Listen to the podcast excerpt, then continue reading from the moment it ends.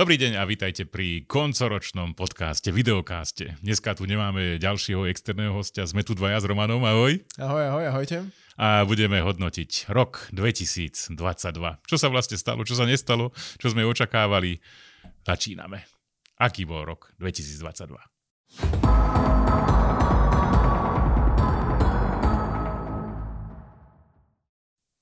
No Roman, takže z môjho hľadiska to bol rok, keď, keď sa malo šetriť a hlavne s tým, že bude sa šetriť v roku 2023. A to sa prejavovalo aj v oblasti IT. Xenia bola napríklad na prezentácii niečoho takého ako 5G, vysielacie stanice, ktoré majú solárny pohon. A vtedy som si tak uvedomil, že asi idú v skutočnosti firmy do toho, že naozaj budeme, že niečo budeme musieť urobiť, aby sme mohli šetriť. Ako ty vnímaš tú snahu o treba šetrenie energie, alebo dneska, čo sa tak najnovší slogan hovorí udržateľnosť, trvalá udržateľnosť. Má to na Slovensku nejakú odozvu? Tak tam sú, to sú v podstate dve rôzne témy a jedna téma je, že z pohľadu telekomunikačných operátorov tie energie bola to jedna z hlavných faciek, ktoré sa stali v roku 2022 a tam si to človek veľmi jednoducho spočíta z pohľadu tých operátorov, že keď sa im zvýšia povedzme náklady na prevádzku BTS sieti, to sú tie telekomunikačné siete, kam sa pripájajú telefóny 6-násobne, tak ako dosť to spraví potom e, zásah do tej hm. peňaženky a je fajn teda, že firmy aj tým, že sú takto nutené, tak sa snažia pri, prichádzať s nejakými riešeniami, ako znížiť túto Energetickú Energetickú, ale z pohľadu tých nákladov. Hej. Hej. Čiže... Myslíš, že dokonca to prinúti slovenských operátorov spolupracovať, že budú mať jednu bts z ktorú budú štyria vysielať 5G siete? Dojde to až sem? To neviem a potom hej, uvidíme teda, že koľko bude tých solárnych panelov ako takých. Ako takých. No ale ako za mňa to vyzeralo celkom dobre. Ty si bol potom na prezentácii, myslím, že to bol Orange, um, kde sa t- ešte tak bližšie hovorilo o tom, ako, ako, ako Orange teda plánuje tú budúcnosť v oblasti 5G sieti. Hej. Bola to pekná konferencia, pretože tam povedal nový generálny riaditeľ Orange, povedal peknú myšlienku a síce, že 4G technológia bola dokázala rásť vďaka používateľom, pretože prechod z 3G na 4G bol pomerne citeľný a dal sa jednoducho vysvetliť, že dobre, tak tu mám nejaké prenosové rýchlosti, ktoré sa x násobne zvýšia a ten zážitok z toho bude lepší. Lenže v prípade 4G, 5G, jasné, aj tam je určitý náraz rýchlosti, ale už pre bežného človeka to nie je až tak nevyhnutné. No a o, čom, o čo ide? Hlavne v prípade tej 5G, tak je to, že sa znižuje odozva. A to znamená, že dobre, v prípade 4G 10 milisekúnd, v prípade 5G to môže byť teoreticky 1 milisekunda, tak. čo bežný človek až tak nepocíti, pokiaľ teda to nie je vyslovene špecifický segment používateľov, ktorý sa chce hrať cez 5G cez cloud, hej, tam to má zmysel, ale z pohľadu tých firiem to naozaj dáva zmysel, že oni potom vedia, povedzme, uh, jednotlivé komponenty, či už to inteligentné továrne, alebo jednoducho tie komponenty vedia oveľa rýchlejšie medzi sebou komunikovať a vedia sa využívať také riešenia, ktoré v prípade 4G sieti neboli možné. No len a to treba vybudovať tú 5G sieť a tak nájsť aj nejaké reálne využitie možno aj uh-huh. medzi slovenskými firmami. Ja mám na to taký pekný príklad, že to oneskorenie je kľúčové, životne dôležité. Napríklad, keď chceš naozaj na diálku riadiť uh, kryžovatku na Račianskom mýte v piatok po obede, tak či to bude mať oneskorenie pol sekundy, čo môže dosahovať 4G, 3G sieť, alebo jedna milisekunda, tak je to dosť dôležité pre tie autá, pretože môže dojsť k záchrane života, ak to tak budú rieť. Jednoducho sú také situácie, kde to oneskorenie potrebuješ mať minimálne. No to je podľa mňa 5G sieť je o tom, že má tú latenciu, má nízku. O tej vysokej rýchlosti to je fajn, nice to have, ale keď má e, nejakú letiacu súčiastku zachytiť robot, tak on proste musí reagovať extrémne rýchlo. Toto bolo, tiež hovoril, um, taký príklad spomínali, že inteligentná továreň a bola tam robotická ruka, ktorá mala nejakým spôsobom si prehadzovať alebo chytať loptičku tak, aby ju chytila všetkými štyrmi prstami naraz alebo tak. tými ramenami. No. A nebolo to možné urobiť 4G bez ohľadu na to, aké algoritmy tam navrhli, ale v priebehu, keď to dali na 5G, tak v priebehu hodiny mali algoritmus, ktorý fungoval mm-hmm. presne tak, ako chceli. Čiže a tým sa chcem dostať aj k tej udržateľnosti, mm-hmm. lebo toto sú veci, ktoré netýkajú sa to ľudí, netýka sa to ľudí až tak priamo, že by sme teraz si sadli a išli sme debatovať, že ako vieme, že ideme si kúpať napríklad Nokia, hej, ktorá prišla uh, s tým, s tou myšlienkou, že udržateľnosť a teraz cirkulár, hej, že budeme jednoducho používať 5 rokov Nokia telefón, za to získavať body a potom ich to vymeníme za nejaký nový telefón od Nokia. Akože možno v prípade Apple by to fungovalo, ale v prípade Nokia neviem, ale uvidíme. No len toto je presne to, že jednoducho firmy skúšajú a potom možno jedného dňa sa zobudíme a už to bude hm. tak nasiaté v tej spoločnosti, že potom si povieme, že ok, máme tu nejakú udržateľnosť a bude to, budeme to akceptovať ako samozrejmosť. No tá udržateľnosť sa podľa mňa pre e, bežného človeka na Slovensku prejavila v tom, že neexistujú napájacie adaptéry pre mobilné telefóny a dáme na to myšlienku, že udržateľnosť, tak sa to, je to obhájiteľné, tak keď s tým Apple začal, tak to už môže byť obhájiteľné. Osobne si myslím, že toto ľudia vnímajú veľmi negatívne na Slovensku, že neexistuje v, do, v balení takmer nič, len mobilný telefón. Ale v skutočnosti prichádzajú, lebo ja som testoval napríklad tú Nokia X30 5G a tam všetko je teda recyklované. Ten obal je z recyklovaných látok, potom ten materiál, z ktorého je to vytvorené, to je recyklovaný hliník a plast. No proste idú do toho tak vážnejšie.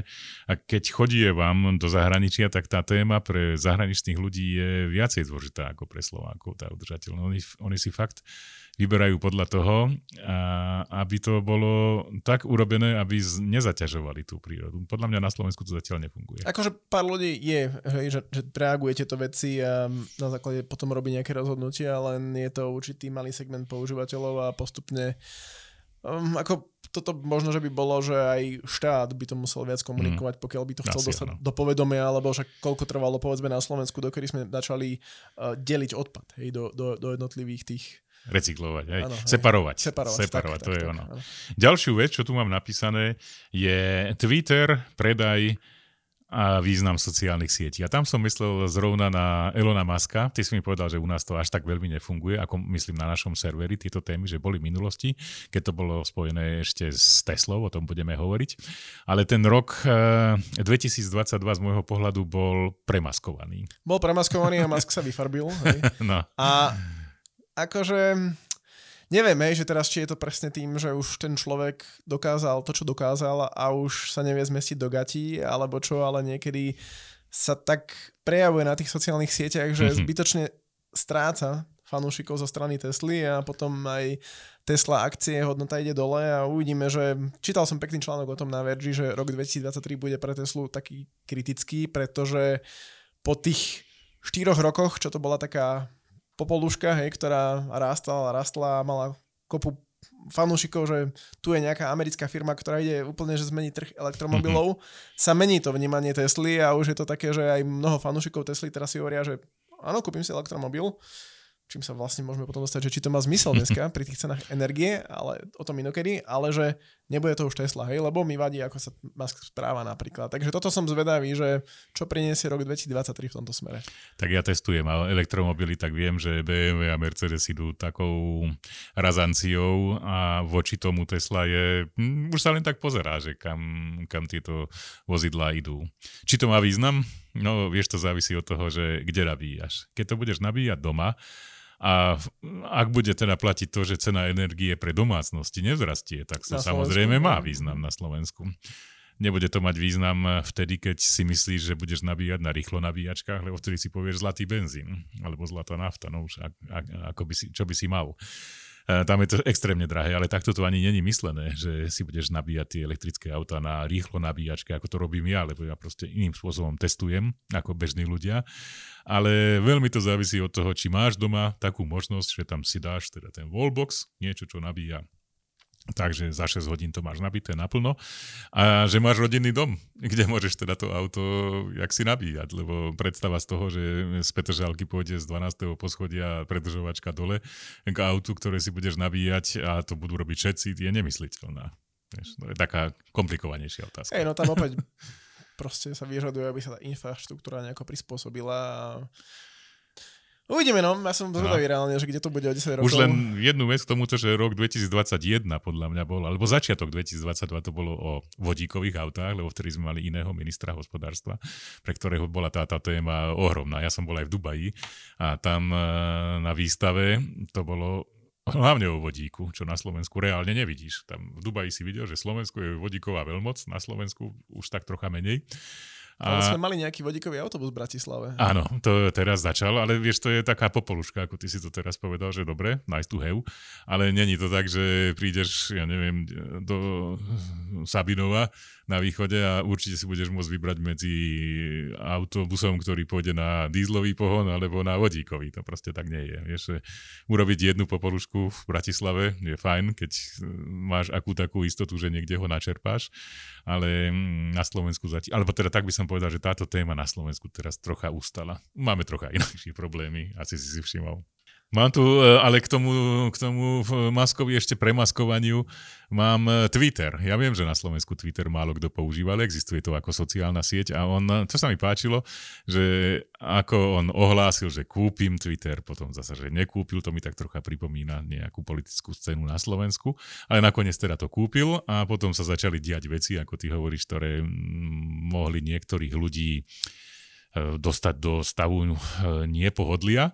A on potom si povedal, že OK, tak ja e, usporiadam anketu, že či mám ostať e, CO, no, výkonný, výkonný riaditeľ, riaditeľ, tak, výkonným riaditeľom tohto Twitteru, alebo nie. A samozrejme, že mu to vyšlo čo asi nepredpokladal, že teda nemá ostať. Stále bude majiteľ, ale zatiaľ povedal, že teda odíde z tejto funkcie. Samozrejme, že si nastaví človeka, ktorého on vyberie, nikoho iného, že veľa sa toho nezmení, ale ako pozdáva sa mi, že je to taká nová forma demokracie, že ľudia si vybrali, že nebudeš ty hoci no, asi není najbohatší, to sú asi niekde inde, ale pomerne dosť bohatý človek na, na, na, na svete. Ako to ty vidíš? Twitter? Alebo má to nejaký... Um, ako vidí význam sociálnych sietí v rámci toho, že ako to ovplyvňuje ľudí na Slovensku? Tak Twitter tí, asi nie. Tínedžeri, akože áno, Twitter má pár fanúšikov, samozrejme sú používateľia, ktorí to aj na Slovensku využívajú, ale je to taká určitý špecifický segment používateľov, taký náročnejší. Tá masa tá je typicky na Facebooku, tínejdžeri z Instagramu sa presúvajú na TikTok a tam pozerajú videá a zabávajú sa. Ináč, neviem, s kým som sa to rozprával, ale že v niektorých krajinách normálne funguje TikTok ako keby vzdelávacia platforma, hej? že sú tam videá, kde v krátkej dobe ti ukážu, ja neviem, že ako počítať rovnice alebo nejaké takéto veci, ale u nás väčšinou asi ľudia skôr pozerajú iba také zábavné videá a zabijajú na tom čas. No, musím sa priznať, že už som teraz to pozrel, čo to teda TikTok je. Dá sa, výhoda je, že to môže aj bez prihlásenia. Dobre, OK, takže Možno, že v roku 2023 niečo, niečo posilníme z, mm. naše, z nášho, z nášho portfólia. Urobíme si tanec, redakčný TikTokový. Tak to bude super. No dobre. Posledná vec ešte k Maskovi, lebo bolo to premaskované, je, čo sa mi páčilo, že podporoval ten uh, satelitný internet Skylink. Starlink. Starlink. Skylink je niečo iné. Skylink je trocha iné, to je inde. Takže Starlink. Takže, ale to bolo tak nejako, že to podporoval a potom chcel už nejaké peniaze od americkej vlády, ktoré neprichádzali, tak potom to ostalo v takom polovičnom stave. V každom prípade pre mňa to bola ukážka toho, že satelitný internet môže v prípade mm, obrovskej masy ľudí fungovať. Tí ľudia na Ukrajine z môjho pohľadu, aj čo mám teda nejakých kamarátov v rámci EISA, mi povedali, že oni fungujú len na tom, len na satelitnom internete a mali väčšiu rýchlosť, ako mali dovtedy, e, ako cez optický internet. Takže to bolo pre mňa také celkom zaujímavé, že takéto niečo môže fungovať a ono sa to môže potom prejaviť v tom, že tie sociálne siete alebo celý ten internet sa presunie aj do krajín, kde ten internet je zakiaľ tak ako šafranu. Myslím, treba z Afriku niekde, ale takú akože rovníkovú Afriku, takú tú pravú, kde je ešte pole neorané. No, hej, tam... A čo to, čo to presne urobí, to uvidíme. Tam satelity a posladím telefóny. Akože... Hej, za 5 eur. Tak, a potom ideš. Mám tu ďalšiu tému NFT. Ty si mi povedal, že to bola téma roku 2021 a ešte skorej. Eh, ako teda z môjho pohľadu, že si kúpim, no ako by som to povedal, v podstate nekúpim si nič, zaplatím za to niečo a budem mať právo vlastnenia, digitálne právo vlastnenia k niečomu, k umeleckému dielu a k niečomu podobnému. Ale v skutočnosti to není moje to dielo. Ja mám len odkaz na to digitálne. Hej, ale si niekde v analog internetu zapísaný Áno. ako majiteľ tak. a hej, NFT dá sa na to Ale povedať. nemám niečo, čo by som si chytil do ruky ako sa to vezme, lebo akože nie. Nie, ale aj áno. Hej, tam závisí od toho, že ako to budú tie firmy, ktoré budú NFT využívať, ako to budú prezentovať. Lebo môžeme sa tu rozprávať v dvoch úrovniach. Prvá, prvý úroveň, prvá úroveň to bol presne taký ten boom, ako keď kedy si prišli kryptomeny a teraz boli nejakí hmm. načenci, ktorí kupovali si fotky opíc za niekoľko miliónov, potom to predávali a bol to taký vyslovene také, že pre niekoho investícia riskantná a že uvidíme, čo to spraví. Ale teraz na NFT začínajú reagovať aj nejaké firmy, alebo napríklad futbalové kluby, ktoré sa takýmto spôsobom snažia na jednej strane áno, získať ďalšie peniaze od, od tých fanúšikov, na druhej strane závisí, že ako to bude podané. Lebo napríklad ja som si kúpil NFT albumu Muse, čo je moja tak, obľúbená to si mi povedal a to som teda otvoril ústa. A to bolo, že stalo to 20 eur a jednoducho bolo to na dvoch úrovniach. Buď si za 20 eur môžeš kúpiť NFT s tým albumom, alebo si za 20 eur kúpiš ten album priamo z digitál, ako digitálne mm-hmm. stiahnutie zo strany to, toho umelca.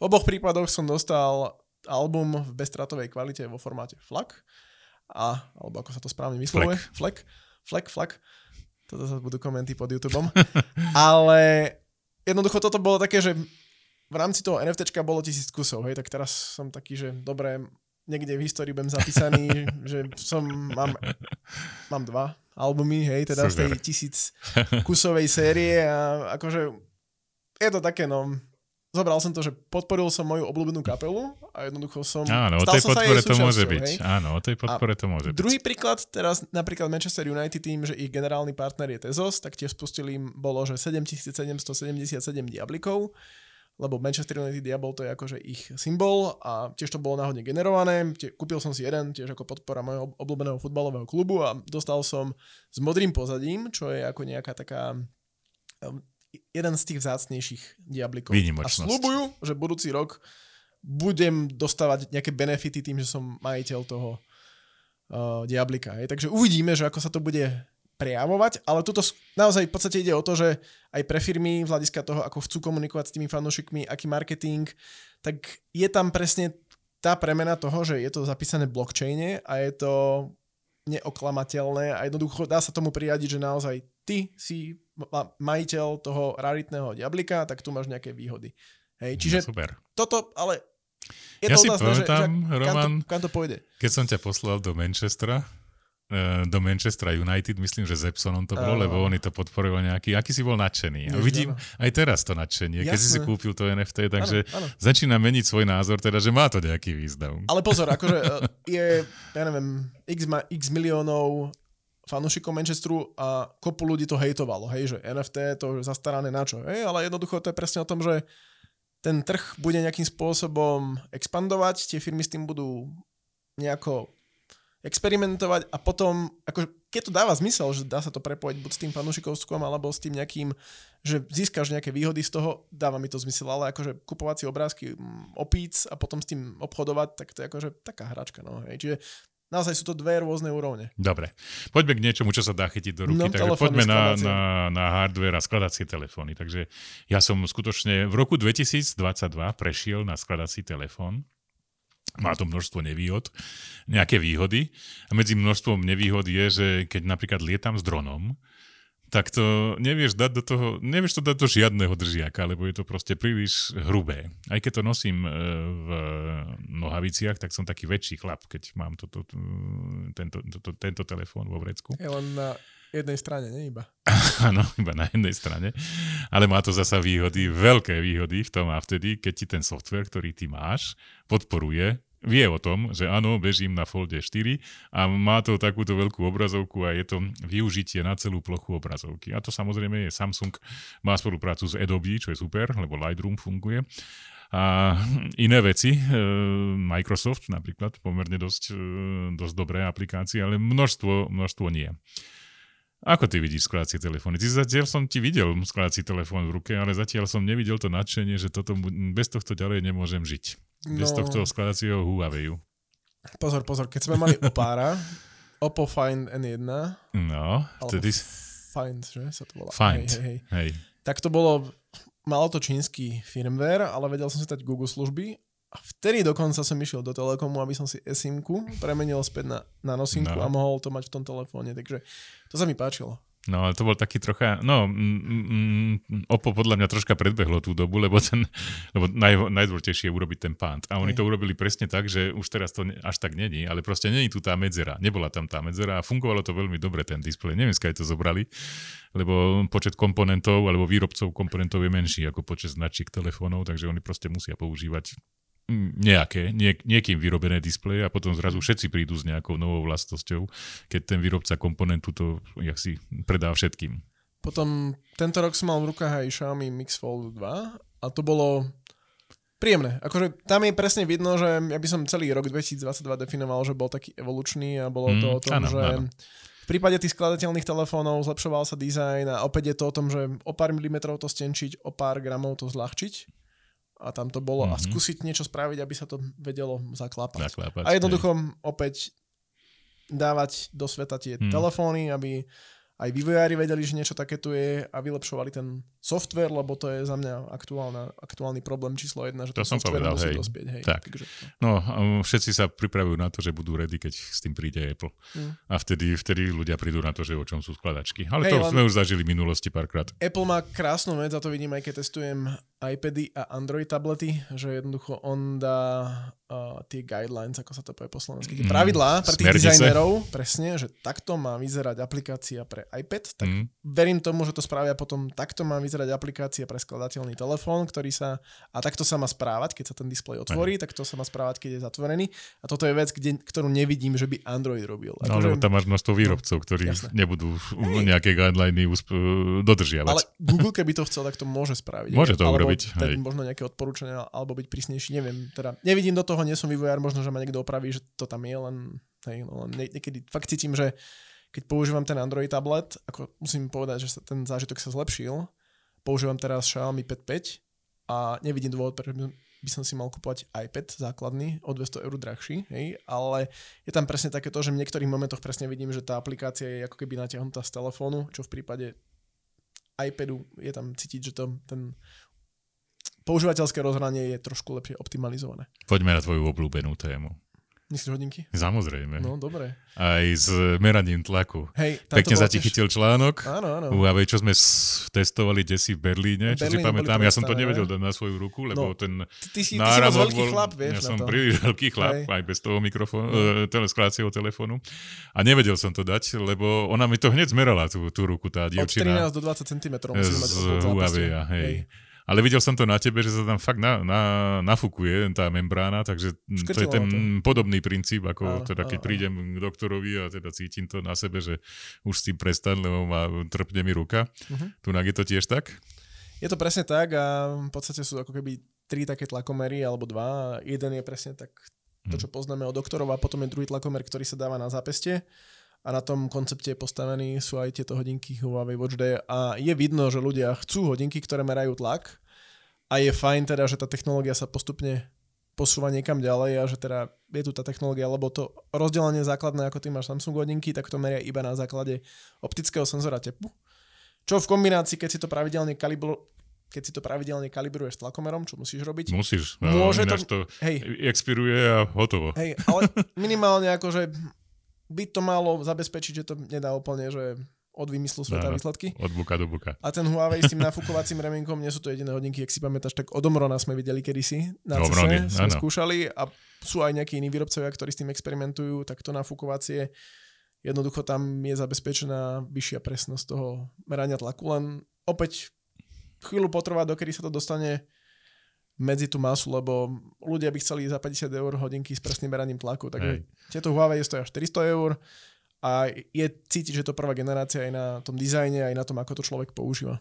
Videl som, lebo toto bola asi revolúcia v roku 2022, že prišli takéto inteligentné hodinky. Ešte to prišli už 21 pre Čínu, ale k nám išli do rok. Európy. No, A ďalšie, videl som, že ľudia prišli na to, že existujú nejaké hrudné pásy hej. a že si lepšie teda pozrú, ako funguje to ich srdiečko. Ale pre firmy opäť Apple, Samsung, akože Galaxy Watch 5 klasické, aj Apple Watch 8 minimálny rozdiel, tak ešte, že sa tie firmy rozhodli, že idú do outdoorového segmentu a prišli Pročka Ultry, čo sú veľké odolné hodinky. Za tisíc eur. Áno, áno. Ale akože to sú, počúvam, to máš dve muchy jedno ráno, to je úplne super rozhodnutie, lebo tie hodinky sú veľké, vydržia dlhšie, takže aj ľudia, ktorí nie sú outdooroví nadšenci alebo neriešia šport, si to kúpia, lebo je to veľké a dlho to vydrží. A potom na druhej strane tým vedia presne osloviť tých nadšencov športových, ktorí chcú hodinky aj na, aby boli odolnejší a nevyzerali ako hračkárske hodinky v prípade klasických Apple Watchov, takže to je ako super rozhodnutie a uvidíme, no ako na to trh zareaguje. Opýtaj sa ma na moju obľúbenú tému. To je ktorá? Televízory? Televízory. Čo je nové? Čo je nové v televízoroch? Samsung robí OLED, hej? Presne si to otrafil.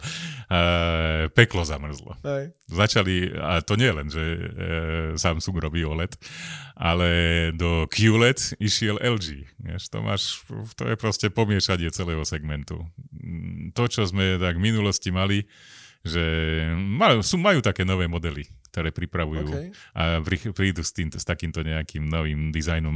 Mali sme takú presnú prezentáciu v rámci EISA, takže videl som, čo majú, e, čo majú pripravené aj na CES. A už môžeš to hovoriť teraz? Myslím si, že áno, lebo ja som nič nepodpísal. Ja, no, dobre, takže dobre. v pohode. No a takže budeme vidieť takéto absolútne zamiešanie toho segmentu. Vieš, bežného človeka nezaujíma, či to OLED alebo QLED alebo čo. podľa mňa predávať televízory je fakt sakra problém, lebo keď ty prídeš do predajne, tak sa pozrieš na všetky televízory, ktoré tam vidíš, všade beží obraz a ty si vyberáš ten, ktorý má najvyšší jas. Lebo si povieš, mm-hmm. to je asi najlepší televízor, čo je úplná somarina. Ty keby si dal doma taký jas, oni tam majú taký režim, že pre predajňu Pre a pre doma. aj. Vieš, to je zrovna za to urobené, aby to tak svietilo strašne neprirodzene. Toto keby si urobil doma a pozeral, tak by si poškodil si svoj zrak. Mm-hmm. Lebo reálne to nikdy nepozeráš v takom, mm, že večer prídeš domov o 7, zapneš televízor, tak to by ne, nebolo, nebolo dobré. Takže ľudia si vyberajú niečo, čo potom doma nepoužijú. A rovnako Philips má takú krásnu vlastnosť, že Ambilight, to určite poznáš, to je také To krásne mal zadné hej. podsvietenie. To sa reálne nedá ukázať na predajni, lebo ty potrebuješ bielu stenu za tým a aj trocha prítmia, aby si vedel, čo to vlastne znamená. Ambilight je podľa mňa jedna z najlepších funkcií. Celá konkurencia ti povie, že to je úplná somarina. Ale v skutočnosti je to veľmi dobrá funkcia, ktorá rozširuje tú skutočnú obrazovku. Ale to, čo sa naozaj stalo, je, že Samsung začal vyrábať OLED, ale podstatné je, že to nemá ten OLED od, Samsung, od LG kúpené. To je jeho OLED. A to mení podmienky na trhu, lebo všetci, celá konkurencia, Sony, Panasonic, Philips, majú LG displeje. Oni to kupujú od LG. LG jediný dokáže vyrábať obrovské 65-palcové OLED displeje s tým, že ešte na tom dokáže zarobiť. Tam je obrovská poruchovosť. Čím je väčší ten displej, tým tá mm, pravdepodobnosť tej poruchy je väčšia, takže ono to není jednoduché postaviť fabriku, je jed- jednoduché postaviť na malé Hej, displejke, hej, ale nie na sa veľké. chcem práve spýtať, lebo však Samsung je dodávateľ Samsung aj do áno, ale telefónov, áno, aj aj, teraz ale to testoval proste Asus takéto niečo je niečo iného, No. ako vyrobiť to na 75, lebo už dneska hovoríme o tom, že tí ľudia nechcú 65, ale 75 čo je strašne veľk- veľká veľkosť. A ešte navyše to má význam, pretože ty keď máš ten OLED a je to 8K televízor, tak on musí mať veľkú uhlopriečku, aby si vôbec mal nejaký význam toho, že máš 4K alebo 8K. 4K nemá význam podľa mňa pod 50 palcov, že či je to Full HD alebo 4K, to neuvidíš. To by si musel ísť s lupou blízko a zistiť, že teda, či je to rozlíšenie OK alebo ne OK. Ak prechádzame na 8K, tak už potrebujeme mať veľkú obrazovku, aby to malo nejaký význam. Vieš? Takže, takže to, to je z môjho pohľadu, ako si správne odhadol, Samsung prišiel z OLED a s vlastným OLED televízorom a musím povedať, mali sme ho v redakcii, ocenil som ho typom redakcie, lebo to vyzerá fakt dobre a toto, toto zmení podmienky na, na trhu. No ale poďme ešte k takej téme, čo je nám blízka e, v rámci Touch IT, notebooky, tablety a aj smartfóny. Stalo sa tam okrem toho skladacieho niečo? V rámci, toto bol taký evolučný rok, no. Hej, evolúcia. Jednoducho, čo sa dialo ináč, teraz mi tak napadlo, tak Apple zdražoval ceny. Hej. To znamená, že aj všetci ostatní A- zdražujú.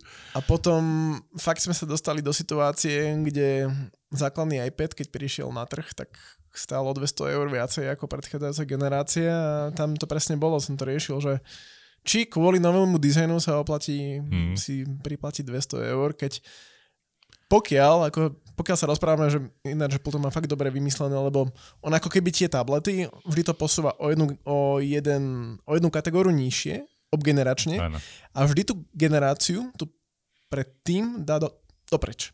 Hej, že t- typu uh, iPad Air 2020, to je štvrtá generácia, je v princípe iPad 10. generácie, ale tá R4 je predsa o niečo lepšie, lebo má lepší mm-hmm. displej, má lepšie prenosové rýchlosti a pokiaľ by to tak fungovalo, že nesťahuje to z tých skladov, alebo ja neviem, čo s tým robí, tak podľa mňa tú R4 by si vedel dneska kúpiť za, za lepšiu cenu, cenu hej. Hej, ako i 50. Ale nekúpiš. No.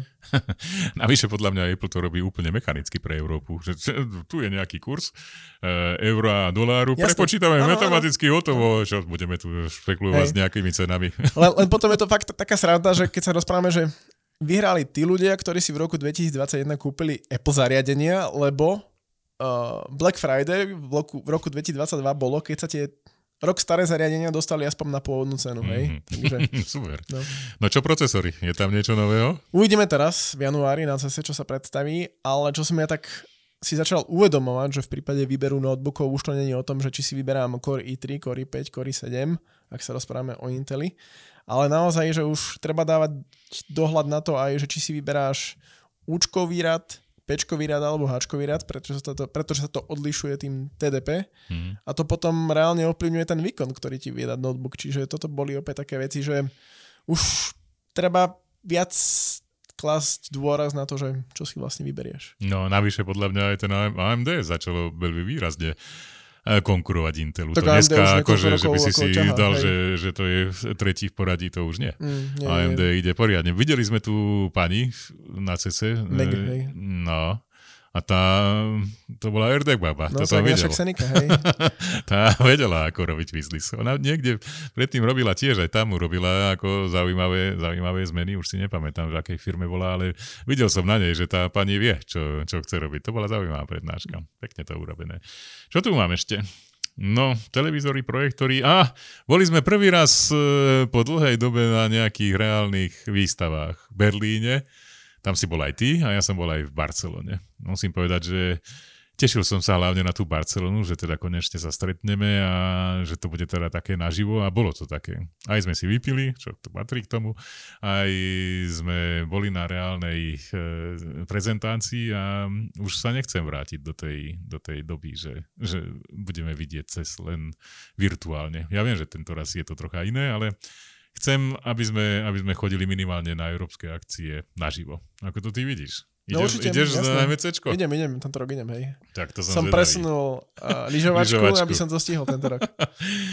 no ešte mám tu takú poslednú tému Facebook a Metaverse, lebo podľa mňa na Slovensku málo kto si vôbec všimol, že Facebook už že má svoju materskú firmu, tak to by som to povedal, ktorá sa volá nie Metaverse, ale Meta. A je tam taká pekná ikonka, keď človek zapne WhatsApp, Facebook, Instagram, tak to tam dole svietí také, že meta. Tak, áno, to je pravda, ale to je zhruba asi jediný prejav, lebo z môjho pohľadu šéf a Facebooku by rád išiel do virtuálnej reality, ale neviem, či má na to hráčov. Že no, či ľudia to chcú. Či je svet na to pripravený. Či je svet to na to, to pripravený. Podľa mňa je trochu skoro na také niečo. Hej, ale to je presne ako keď sa rozprávame o skladateľných telefónoch. Hej, jednoducho musí prísť niekto, kto to bude drajovať, do to, do, do, do, kto do toho bude investovať a potom o pár rokov sa možno vyhodnotí, že áno, toto je to, čo ľudia chcú, alebo nie, toto naozaj nie je to, čo ľudia chcú. A teda neviem si úplne predstaviť ten metaverse, lebo nedáva mi to zatiaľ zmysel, ale tak uvidíme. No a z môjho pohľadu rok 2022 odhalil, že politika sa dá robiť cez sociálne siete. Dneska, keď sa človek pozrie na to, ako, fungujú, ako fungo, funguje dneska, dneskajšia odvolaná vláda a ako funguje opozícia, tak oni všetko, vlastne všetky aktivity robia na internete. Hey, no, Dejisko je Facebook, ano. YouTube a podobné iné veci. Je jedno, akí novinári prídu na tlačovku, to sa prezentuje okamžite všetkým ľuďom. Toto podľa mňa ako v predchádzajúcich rokoch nebolo politické strany nevedeli o tom, že, mm, že internet má takú silu a ľudia neboli na to ešte pripravení. Aby, Slovensko má podľa mňa výborné pokrytie internetu, aj pomerne rýchlým internetom.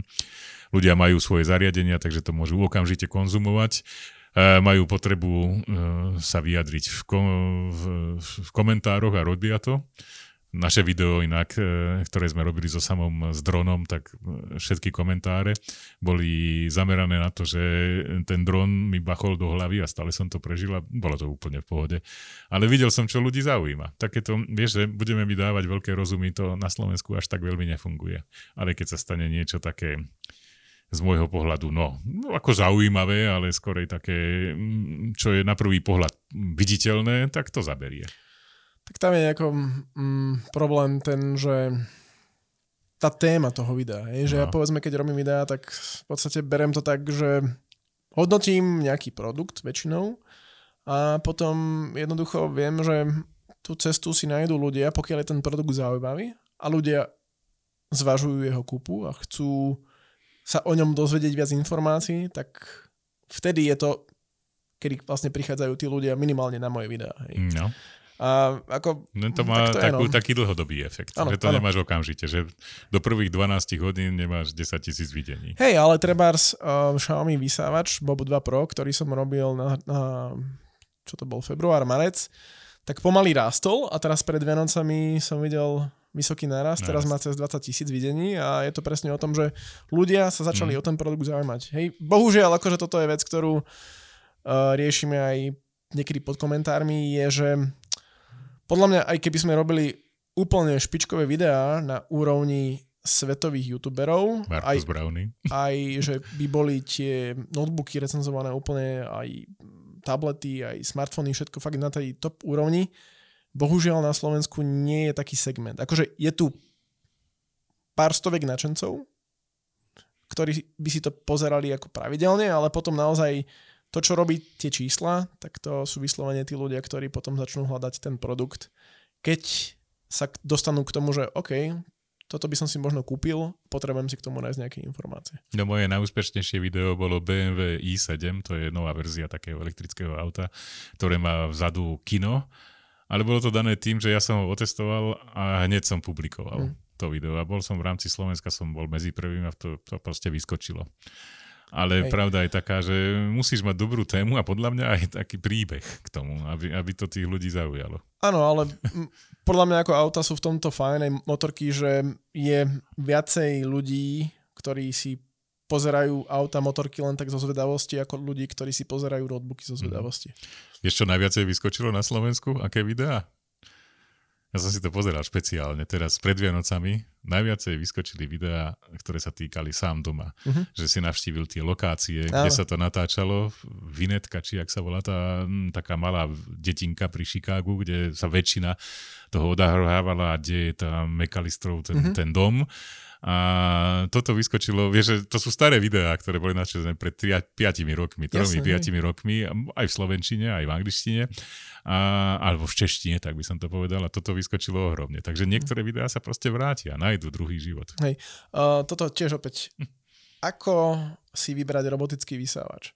To bolo video, ktoré sme robili tiež, neviem, niekedy rok dozadu a to bolo také, že fakt veľmi pomaly to išlo hore, ale potom pred tými Vianocami som videl, že ľudia začínajú reagovať, ako si vyberať robotický vysávač a vtedy to fakt išlo hore. A ešte k tým komentárom, ako oceňujem aj tú spätnú väzbu, hlavne pokiaľ je tam nejaká konštruktívna kritika, no. lebo musíme sa stále posúvať ďalej. Ale tam, čo chcem povedať, je naozaj, že ja čo riešim komentáre pod mojimi videami, tak povedal by som, že 19 z 20 sú otázky. Je, že ja robím vyslovene ako keby poradcu, poradcu lomeno servis. A ešte aj pre Českú republiku áno, som si áno, áno, áno, čiže... Ja keď robím niečo, ktoré sa týka politiky, tak vždycky sú tam strašiteľné komentáre. Vidím, že ľudia majú veľkú potrebu a nejako ventilovať svoj stres a robia to pomocou takýchto komentárov. Ale dobre, OK keď e, im to pomôže, nech sa páči. Mne to až tak veľmi divoko nevadí.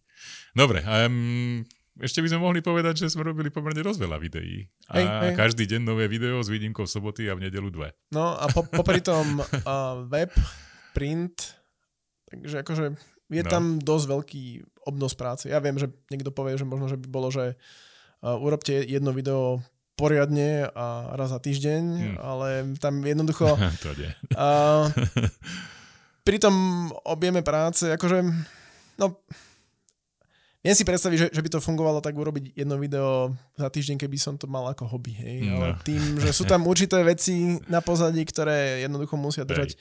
tú firmu, aby fungovala ďalej, tak pri niektorých veciach bohužiaľ nie je potrebné nie, nie, nie, nie je možné, aby to fungovalo tak, ako by sme chceli a to ja som v tomto veľký perfekcionista a niekedy tak, tak. ma akože kopu veci irituje, hej, takže niektoré veci, niektoré veci si uvedomujeme. Takže v roku 2023 budeme stále tu a budeme samozrejme produkovať videá, rovnako podcasty, ako ste už zvykli na nás a samozrejme bežíme ďalej s našou stránkou tačit.sk aj s printom. A s printom. Ešte stále pokračujeme. To je všetko.